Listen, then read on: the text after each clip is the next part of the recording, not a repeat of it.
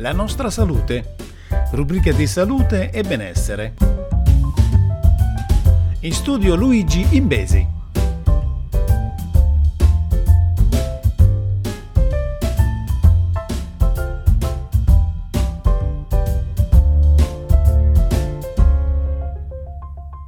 Salve a tutti amici ascoltatori e bentornati sulla nostra salute. Andiamo subito alla prima notizia di questa settimana. Diabete, dal cibo allo sport, tanti falsi miti da sfatare. Dallo sport alla dieta, dai farmaci ai fattori di rischio. Sono tanti, troppi i falsi miti che aleggiano intorno al diabete.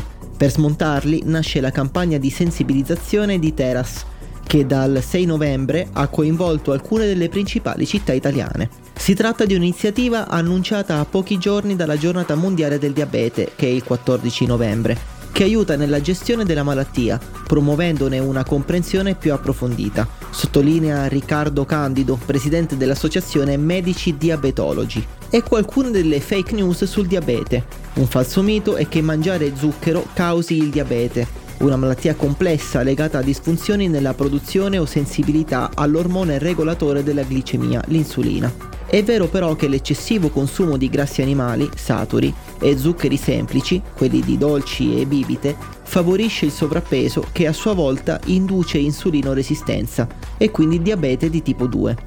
Falso pure che le persone con diabete non possono consumare carboidrati. Fondamentale è che consumino carboidrati complessi che dovrebbero rappresentare circa il 45-60% delle calorie giornaliere totali, quindi pane e paste integrali o legumi. E poi tutti sono a rischio se non hanno sani stili di vita. Non solo le persone anziane possono sviluppare il diabete e la forma autoimmune è a esordio giovanile. Falso anche il divieto di mangiare frutta, a eccezione della mela verde. Tutta la frutta va consumata con regolarità anche dai diabetici, due porzioni al giorno se possibile lontano dai pasti, limitando il consumo di alcuni tipi di frutta, banane, fichi, uva, cachi e castagne, a più alto contenuto di zucchero. Ancora è falso che con il diabete si debba stare sempre a dieta. Bisogna seguire un'alimentazione equilibrata come tutte le persone dovrebbero fare per mantenersi in salute, quindi ridurre al minimo gli zuccheri semplici e prediligere i cereali integrali, legumi, frutta e verdure sia lo sport anche con diabete di tipo 1. Attività fisica è un ottimo strumento di prevenzione e cura del diabete. È sempre fortemente consigliata come strumento di miglioramento dell'andamento glicemico. Chi soffre di diabete di tipo 1 deve solo essere formato alla gestione della terapia insulinica e dei carboidrati in corso di attività fisica per evitare l'ipoglicemia. Andiamo alla prossima notizia.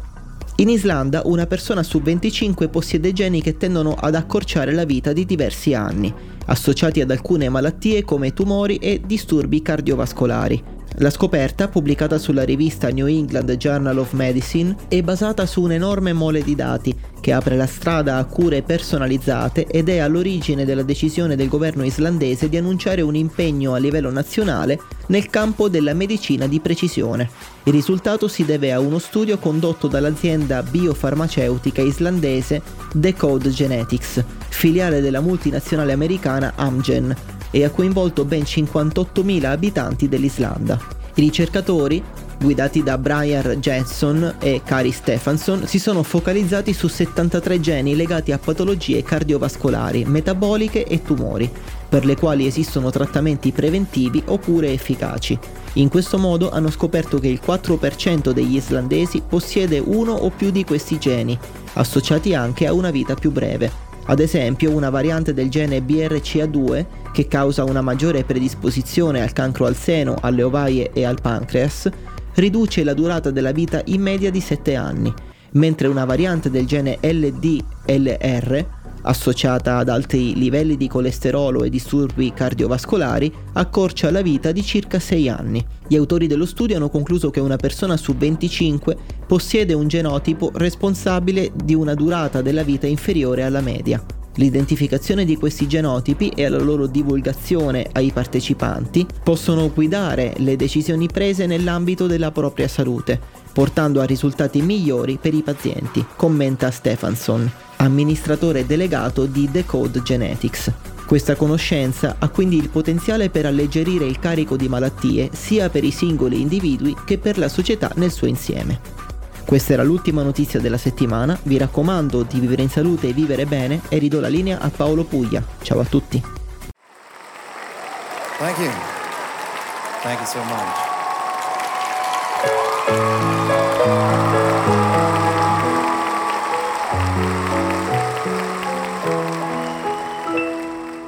I know I'll soon be home again. It's Christmas time. Where Alex the reindeer is living in, in lovely Liechtenstein. I know this town is far away, but count me in this time when I'll be home, sweet home again. Christmas in Liechtenstein. When I'll be home, sweet home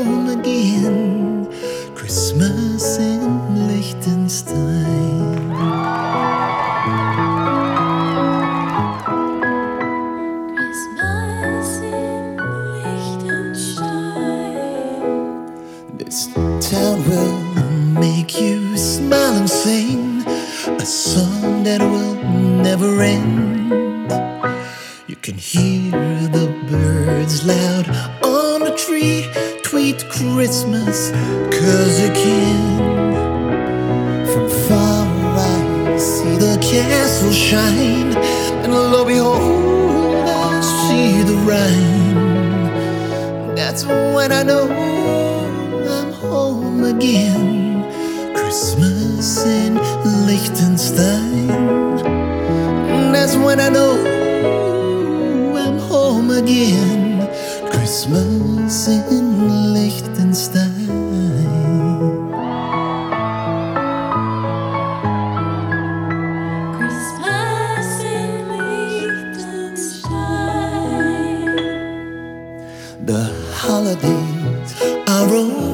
over soon.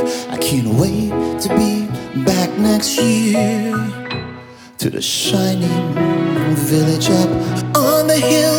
Yes, you'll have me back, my dear. It's a story that will never end, and it won't get old with time. It's a tradition now for all those years. Christmas in Liechtenstein. But for now, it's time to say goodbye. My Christmas